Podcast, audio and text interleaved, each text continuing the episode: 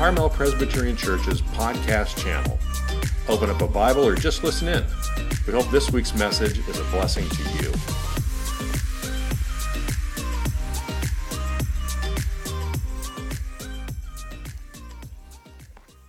Yes, we're in Revelation chapter 21 because I did not prepare Revelation 1, Amy. So don't try to change the scripture on me, Amy, all right? You're always trying to take control. It's, it's kind of awkward. We need to have a talk about this. But we are in Revelation 21. If you want to keep your Bible open, um, we are going to be uh, jumping around a bit. We're going to spend most of our time in the first five verses. I'm going to jump to Revelation 20 and Revelation 22 and some other references in the particularly the New Testament. So if you want to be ready for that, uh, we're going to talk about heaven today. And uh, I've been here about 10 weeks. I'm going to answer every one of your questions about the end of time. So this is fantastic. Um, if you are here today, you're like most Americans who believe in heaven, and most Americans uh, think they're going to heaven, even though church attendance is at an all time low. Um, the uh, thoughts about pastors. Uh, we're one of the least respected people in the country right now. So fantastic. Amen. Um, but people still believe in heaven and they think, still think they're going there. So we're going to talk about it a little bit. Now, so what we're going to do is talk about the book of Revelation, particularly chapter 21. It's at the end of the Bible. And at this book, we believe was written by one of Jesus' disciples named John. So it doesn't explicitly um, say that in a way that we know it's John the disciple. I do believe it as well. He wrote the Gospel of John, I also believe, and also three pastoral letters that bear his name. I think it's all the same person. So, John is thought to have such a close relationship with Jesus that when Jesus resurrected and the tomb was empty, that John says about himself that he outran Peter to the tomb. Okay? So, he's a very close disciple with Jesus. And at the time of writing of the book of Revelation, we believe John was exiled because of his zealousness, zealousness for the good news in Jesus. He was exiled to the island of Patmos, which is not a good place. It sounds like, whoa, island, great. No, not a good thing. He's exiled there. He's of old age, and God brings him some kind of vision. We're not sure exactly what it is, but God was involved. He saw things that apparently no one else has seen he was instructed to write some of these things down. And so we have this old man who's been faithfully living and working and serving Jesus, who is now at the right hand of the Father. And God visits John in some way. Is it a dream?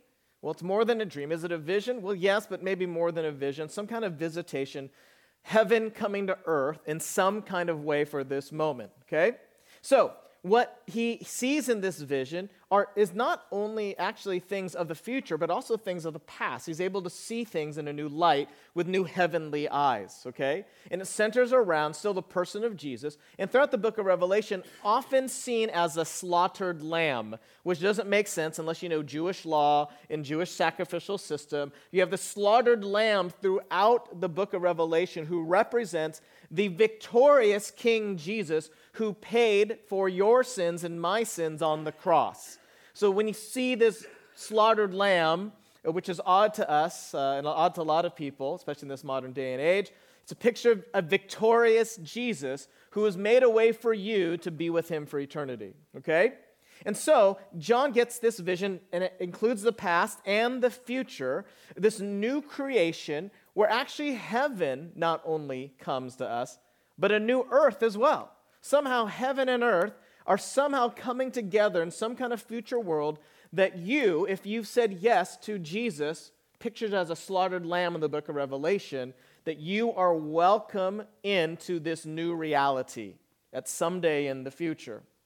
And so, some kind of future that is not just spiritual or disembodied, but actual physical world that you and I are welcomed into.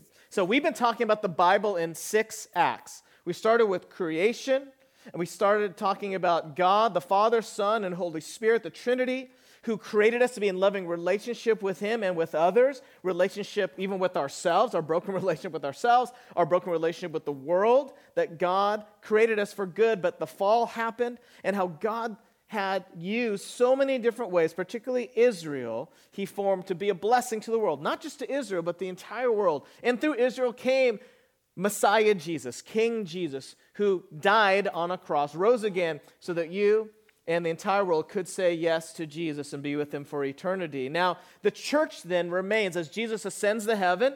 He physically leaves earth, but then he sends his Holy Spirit. Now, we are actually like the temple of God not just in this building or an actual temple, but you personally, if you say yes to Jesus, Jesus says he lives within you by the power of his spirit. And now Jesus has millions, maybe even billions of little temples walking around that he fills and that he uses you to be his hands and feet in a world.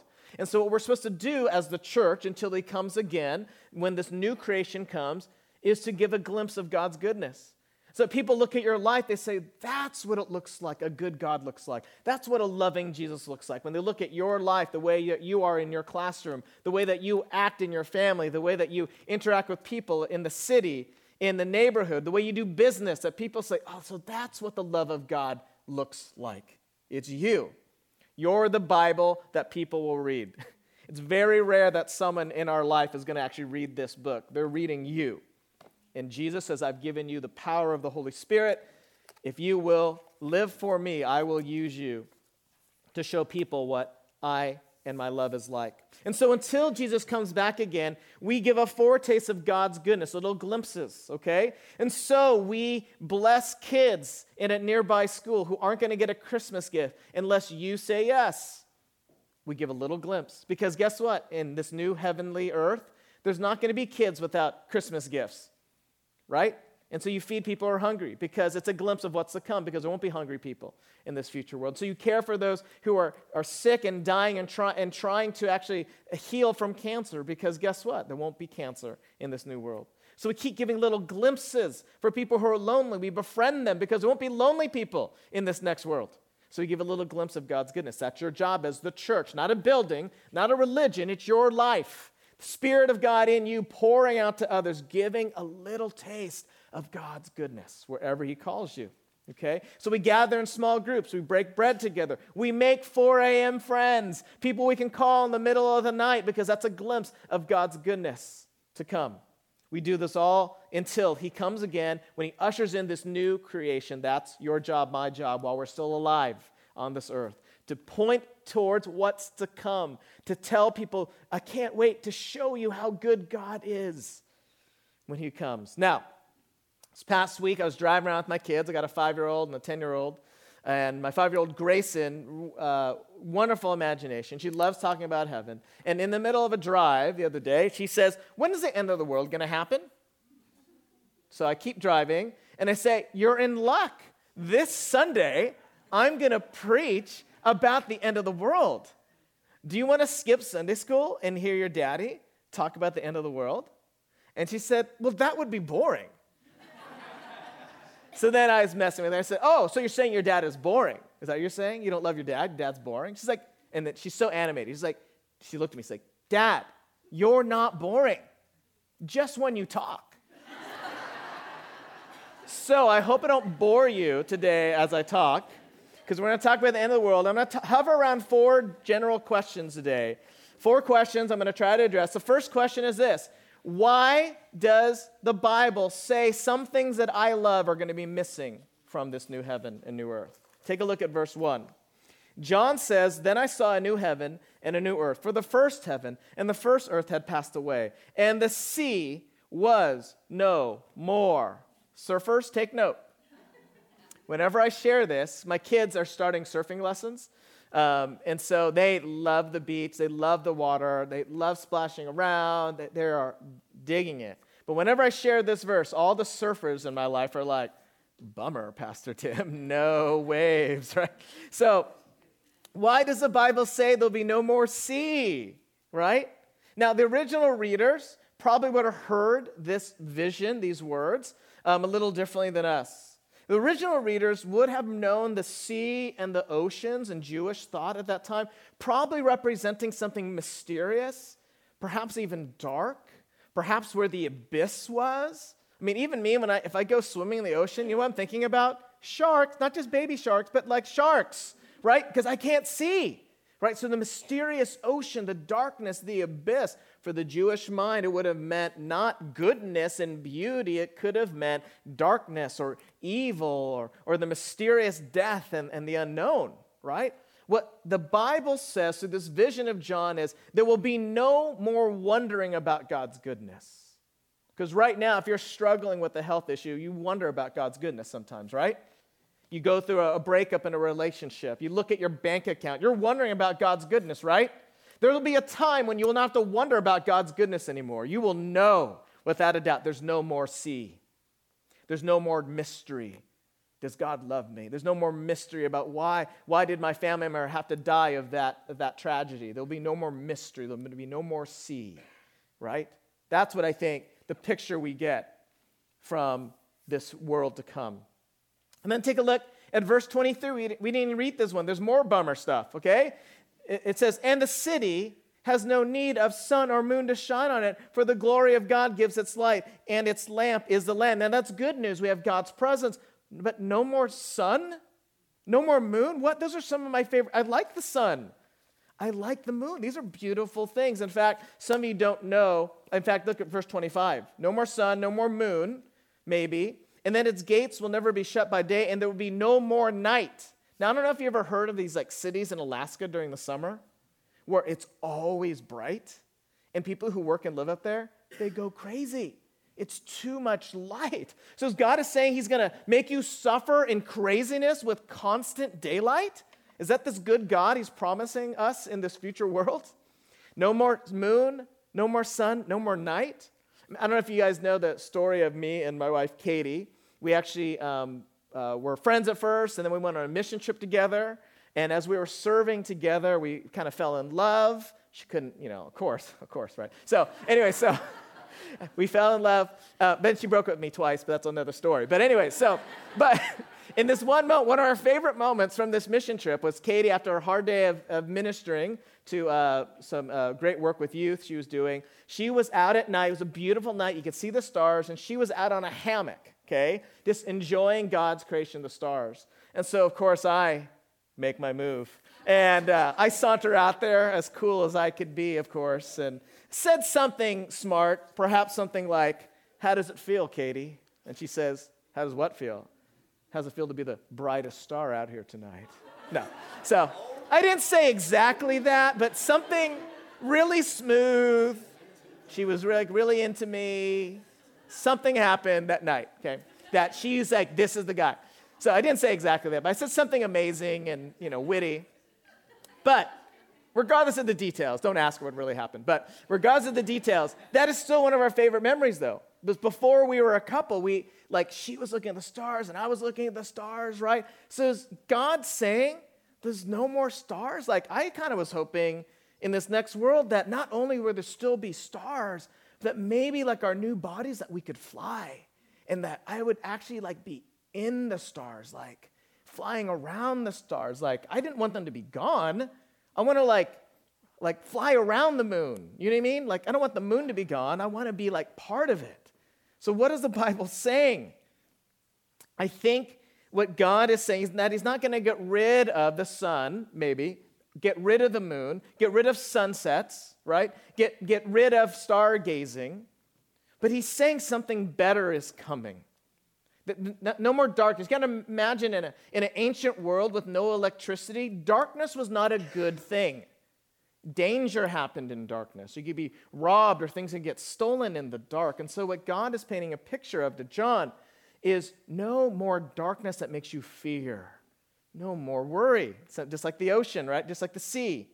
No more separation from God, that we will live in eternal bliss with a perfect love from a perfect God. This is John's way of telling us that what he saw is there's no more separation from God, no more evil, no more worry, no more brokenness. It'll all be eradicated, no more night. You get this? Okay, that's what I think. Now, second question is this. Well, tell me more. What will heaven be like? What does it look like? Well, I'm going to mention three things that just to give us an idea of what it could look like. Look at verses 1 and 2 again. Then I saw a new heaven and a new earth, for the first heaven and the first earth had passed away. The, word new is um, kainos, the word new, uh, first is proto. We'll get to that in a minute. That these first things had passed away, and the sea was no more. And then verse 2 And I saw the holy city, New Jerusalem, coming down out of heaven from God, prepared as a bride, adorned for her husband. So I want you to say this Did you notice how that the Bible paints a picture here of heaven and earth joining together somehow. That right now, heaven is kind of like a separate thing, maybe, from our earthly existence. Now, in fact, even the word heaven here could refer to like God's abode heaven, or actually could allude to just the heavenly realms. Uh, the, the language is actually um, not specific, it could be both or either. But I want you to notice that even like right now, we don't have the fullness of the heavenly realities in our daily life. I shared last week about a story where I believe heaven broke into a life of a Muslim man who didn't know Jesus, but heaven, heaven kind of broke through to the power of the Spirit, and Jesus visited this Muslim man in his dreams in such a way that this Muslim man heard about the gospel of Christ through a chance meeting, right? A chance meeting with a, with a Christian pastor to explain who this man in white was in his dreams. That's heaven breaking through, but that's not every day, right? That's not constantly for our lives. But there will be a day where that's constant. We're always with God. We're always experiencing His love. There's no more worry, no more pain. There will be constant peace, constant love, okay?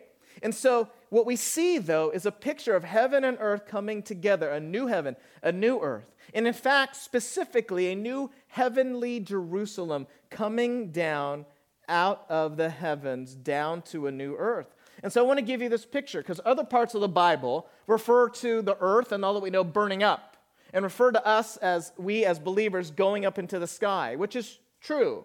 But I want to show you another picture from Revelation 21 and 22 and Revelation 20 that actually paints a picture of heaven coming down to earth.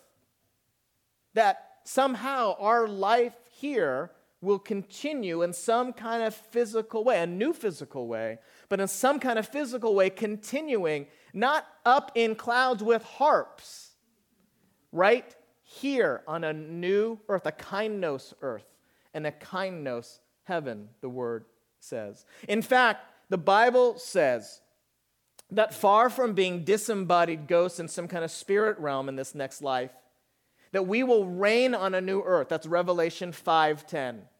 That's what we will be doing for eternity with God, reigning on a new earth. Physicality, not just spirit beings. And in Paul, the apostle says that we are to share in a liberated and renewed creation, Romans 8. This is physicality in a new way, a renewed earth. The word kainos can mean brand new, it also can mean renewed. A renewed earth, a renewed heavens coming together, holy city Jerusalem. We're not being shot up like rockets up into the sky. Somehow, if we do go up, it's like we're almost like meeting Jesus. It's like we're meeting King Jesus as he's coming down, and like a, like a parade entering into his glorious new kingdom, a new heavens, a new earth, the holy city, Jerusalem. It's like we're going up to greet and then coming back down into a new reality. That's a whole other picture than how I grew up with reading the Bible. Our ultimate destiny is actually on a renewed earth with King Jesus. And imagine how great this renewed going, this renewed earth is going to be when God is constantly, his glory is everywhere. I, I mean, I imagine maybe rainbows will still exist, but like brighter and like new colors and like unicorns will be real, like my daughter wants. I mean, all kinds of unbelievable things that maybe in a rainbow we don't just look at. Maybe we can like interact with it. Maybe we can wrap ourselves in color and light. I mean, the Bible doesn't say that. I'm just trying to imagine what, without the limitations of our current physicality, right? Without those limitations, with God, all things are possible on a renewed earth with a renewed heaven in a new holy city.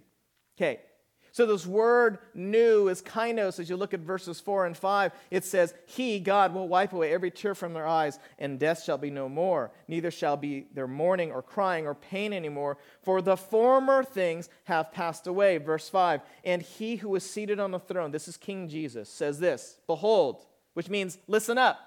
Behold, I'm not lying to you. Behold, this is truth, church. Behold, I am making all things new. That all the sad things will pass away. And John contrasts the new, the kainos, with the first things, the proto. He's saying those were the former things, those were good, but um, something new is coming, better. And Jesus says, Behold, trust me, it's going to be better than you can ever imagine. Imagine the best moment you've had so far on planet Earth, okay? Got it? Your best moment. Imagine your best moment. Could have been age five, could have been age 55, your best moment. God is saying, Trust me, behold, that is going to pale in comparison to the next billion years that you're going to spend with me. That best moment is going to be multiplied exponentially by infinity. That's what is waiting for you. The best is yet to come.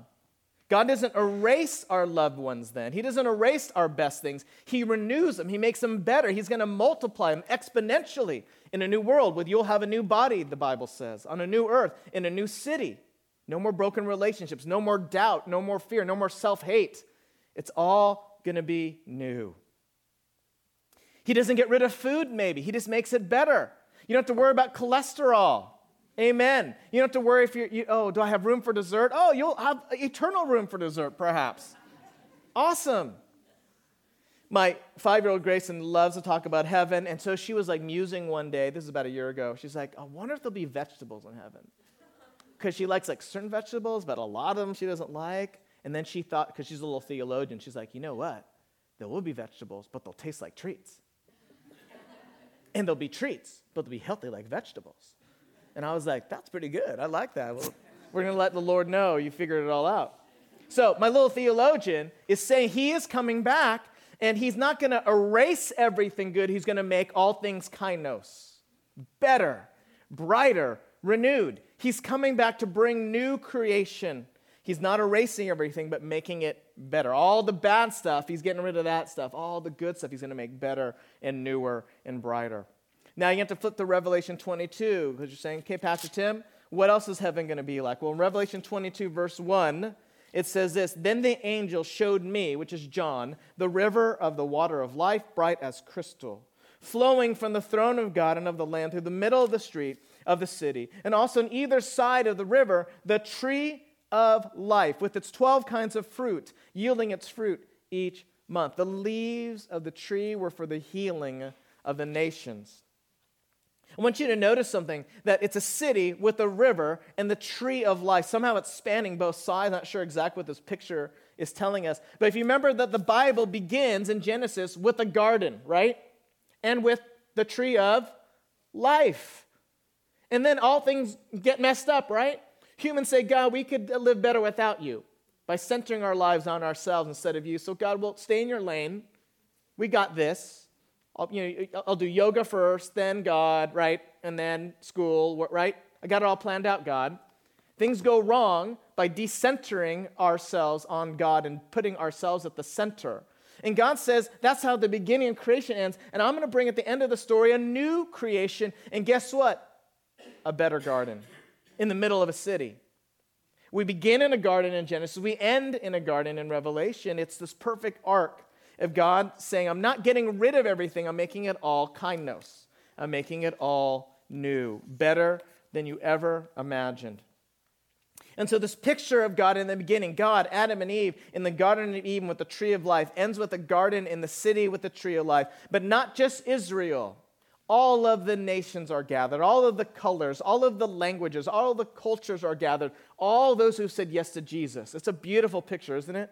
No more racial division, no more we're better than you. No more separation by, by, by, these, by these borders. No more separation that we have. That, uh, for, we're fighting against these countries, right? We want to be first and you get to be third or second. There'll be a day when all those in Christ will gather together. What a beautiful picture, right? All the challenges and things that we face that right now, God say will be no more.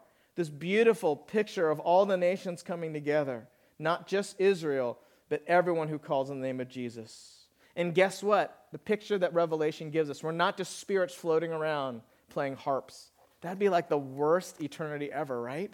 And it's not the picture that we're given. No, it is all the best things, but even better. Third question When is this new creation coming? When? Oh, this is why you came today, right? When, Pastor Tim? When? Well, Christians have been wrongly predicting the return of Jesus for ages. I can go back 2,000 years, but let me go back just 100 or so years. A Baptist preacher predicted that Jesus would return. A, i used to be a Baptist, so uh, he predicted between March 21st, 1843, and March 21st, 1844. Didn't happen, in case you didn't get the memo, okay? Return of Jesus did not happen then. Then, in 1910, many church leaders, good Bible believing people, thought Halley's Comet, ever heard of Halley's Comet? That Halley's Comet was a sign of Jesus' return. 1910. Didn't happen. Then in 1919, another prediction that, that a real astronomical event, six of our planets in our solar system were aligned in a special way, that people started looking for Jesus' return. 1919, didn't happen. And then a very well known pastor um, in the 1980s predicted that Jesus would return on June 28, 1981. Didn't happen. And this is a good pastor with a good church, okay? And then another one predicted from kind of that same group, well, it was really 1988. That came and went. That's when I graduated high school. 88 is great. And then others said, if you remember anyone around the year 2000, you remember this? Year 2000, this is the time. All the computers are going to go crazy. The world is coming to an end. I even had a pastor friend who really thought Jesus, like that something was going to happen year 2000. He was at Costco, started getting all the, like, the water and, and like food and emergency supplies. And he was like, look, Tim, I don't know what's going to happen. I just, just in case, right? Just in case. 2000, year 2000 came and went. Now, there's even a preacher right now who's alive today who is saying the end of the world, Jesus is coming back in 2021. You got one more year, people. 2021, which is really good news. It's just in time to avoid the next presidential election. Yay! Come, Jesus, come, right? Please. It would really help out if you would come in 2021. Now, with this, I have to give you another term. It's not covered in our chapters today. But in the book of Revelation, other books, there's this idea that some of us Christians argue about. It's called the millennium a thousand year reign of Christ that the Bible talks about. Is it a literal thousand year reign? Is it a figurative thousand year reign? Are we in the millennium now? Is the millennium to come? And so there are these camps. I'll just really quickly. There's a post millennial camp. There's a pre millennial camp. There's an amillennial camp. These are all different camps of Christians, good Bible believing people, saying Jesus is coming back, but it won't be until this literal thousand year reign or after the literal thousand year reign, or maybe it's a figurative thousand year reign, right? pre mill, post mill, on mill, which is right. So I've said before, like a lot of other pastors, that I am a panmillennialist because I believe in the end it's all going to pan out. I don't know when Jesus is coming. I don't know if the millennium is literal. I don't know if it's figurative. We could be in it now, it could be in the future. I mean, I really don't know. I have my best guesses. We can talk about it later. But it's all going to pan out. Because you know what? Jesus warns us in Matthew 24. Jesus says, no one knows the day or hour. I do believe he's saying about his return as King Jesus. No one knows. Presbyterians don't know. My charismatic friends don't know. My Baptist friends don't know. We don't know. But Jesus is clear about something else. He says, I'm coming soon, so live like I'm coming soon. So he's not as clear about when, but he's really clear about how. He says, You will not know the day or hour, but I'll tell you exactly how to live until I come again. Live as if I'm coming soon. Spend your money and invest in a way as if I'm coming soon. Forgive people as if I'm coming soon. Live and study and work as if I'm coming soon, he says. That's the clear part. I don't know why we Christians love to dabble in the unclear. We spend a lot of time trying to figure out the unclear stuff. It's, and Jesus is almost like, if you just did the real clear stuff, we'd be doing pretty good, church. Love one another, feed hungry people, serve the least and lost, share my truth. Those are the clear, clear, clear things. But we kind of get in these squabbles and fights over when's he coming back and who's right and pre mill, post mill, all important stuff. But if we do the clear things from God's word, I wonder if God will just bless us, bless us with more responsibility as we clearly follow the clear things. It's all going to pan out in the end, friends. But we live as if this is maybe the last season that we will know our good earth as it is. I live that way. I don't know how far ahead it will be until Jesus comes, but we live as if he's coming back soon. Let me keep going. Jesus says he's coming back soon, so we're trying to live prepared. And so, really, I'm just managing God's resources until he comes back. Because the Bible says, Philippians chapter 3, verse 20, that I am already now a citizen of heaven. My, my reality my passport book already says I am a heavenly citizen. So start living like that right now on earth. The way you use your resources, the way that you care and love about people. And I can start living into that reality today. Fourth question How can I know I'll be welcomed in? I'm going to read some tough verses for you. Turn with me to Revelation 21, verse 8. Verse 8. John's vision. But as for the cowardly, the faithless, the detestable, as for the murderers, the sexually immoral, the sorcerers, idolaters, and all liars, their portion will be in the lake that burns with fire and sulfur, which is the second death.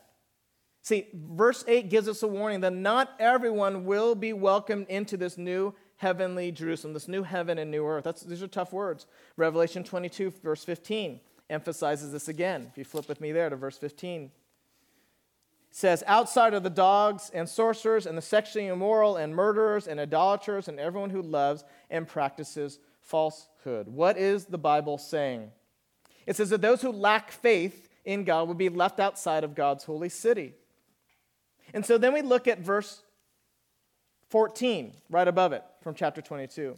But then Jesus tells us clearly who is in. Blessed are those who wash their robes, so that they may have the right to the tree of life and that they may enter the city by the gates. So I'm going to ask you a question. Well, how do you wash your robes? It doesn't say it actually in this section.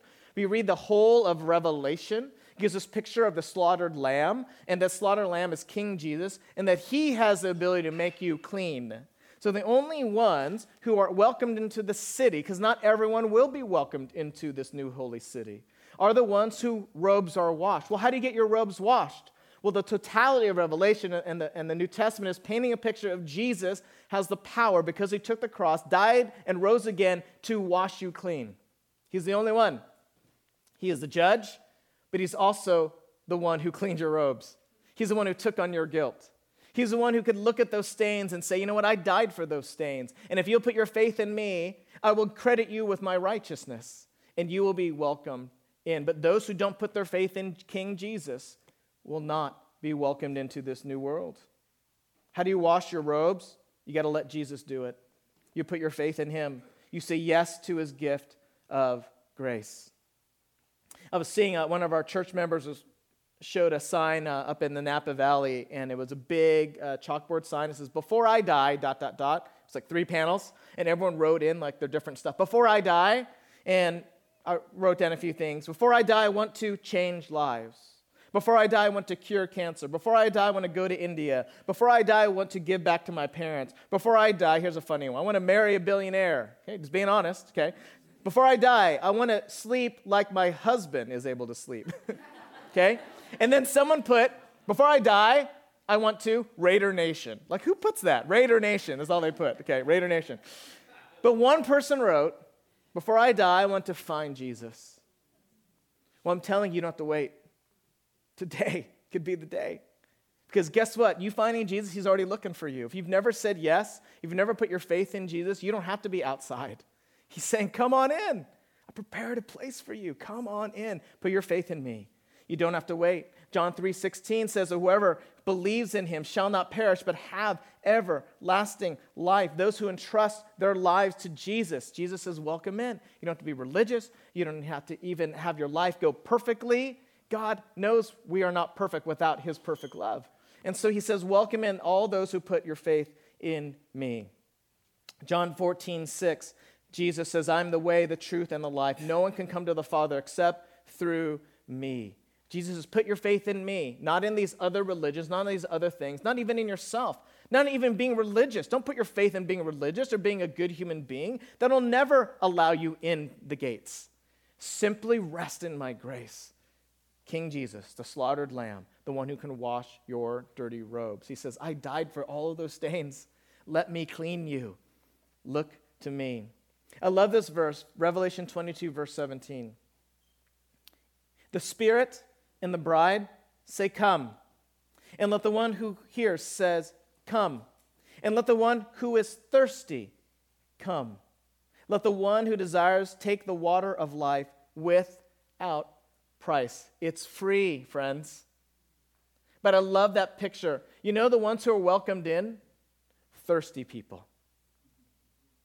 The ones who go to Jesus thirsty. I mean, Pastor Man, to be perfect, you're not perfect. He already knows it. You don't have to be super religious. No. You got to be thirsty for Jesus, the one who says, I'm the way and the truth and the life. It's not the religious or self assured or buttoned up to are welcome. It's not Republicans or Democrats that get you into heaven. It's not those who say they're perfect. It's those who are thirsty, who know they have a need for the saving grace of Jesus Christ, who died on the cross and rose again. They are welcomed in. Now, I'm going to close by showing you a video, giving us a picture. And as this video plays, I'm going to tell you the story. You may have seen it before. It's a young girl who's been blind by birth. She's never seen her mom. She's actually deaf as well. She cannot hear because there's fluid in her eyes, there's fluid in her ears. And she's crying because she just had a surgery that a bunch of people through Facebook raised money to fly her to the United States to get this fluid out of her ears and her eyes. So she's crying because the bandages are coming off. She's never seen her mom, but that's her mom holding her right now. And this picture shows us the moment of a child who's never seen or heard her mom realizing she's embraced by someone who loves her and has loved her from the beginning. And as we see this little girl, you're going to see her in just a moment, realize what's going on. First time she's seeing light, seeing colors, seeing shapes. Saying, Where am I? And as she turns to her mama, realizes, Oh, that's who you are. I see you now. 1 Corinthians 13, verse 12, Paul says this For now we see in a mirror dimly, but then face to face. For now I know in part, and then I shall know fully, even as I have been fully known. There'll be a day when our tears and our fussing will cease. When we see him, King Jesus, face to face, we will see clearly. We do not see clearly now. And when we see him face to face, all we'll want to do is fall into his embrace. And perhaps tears of joy, saying, Finally, I see you clearly. For the one who's been looking at you with clarity and love from before you were born. I know you cannot see clearly, right? because there's cancer in your family. I know you can't see clearly right now because some of your prayers aren't being answered. You cannot see clearly because you see people hating each other in our country. I know you can't see clearly, but Jesus says, one day you will. But right now, I'm here waiting for you to see how I see, to get new heavenly eyes. He's saying, if you will thirst for me, you will be welcomed in. Will you pray with me? Lord Jesus, we are so grateful for this story. It began, Lord, with creation, and it ended with a new creation. And in between, it was you pursuing us. You never let go. You never gave up. You always invited us in. So thank you, King Jesus. You, the slaughtered lamb who gave his blood so that we could have our robes washed. What a gift. And so we say yes to you anew. Yes, we want this new life in you. It begins right now. We are citizens of heaven. We do not have to wait. We have the Spirit of God living within us. So, Lord, until you come again and bring this new creation, we recommit ourselves to give glimpses of your goodness as we collect gifts for kids who don't have any, as we open our homes to people, as we break bread, as we forgive one another, we give a glimpse of your goodness until you come. Lord Jesus, help us to see with eyes of the Spirit right now that you are doing eternal work right now. We want to be open to you. In your name we pray. Amen.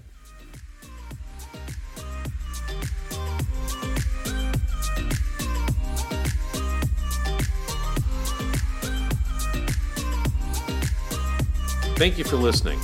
For more information about Carmel Presbyterian Church, visit our website at www.carmelpres.org or any of our social media pages. Have a blessed rest of your week.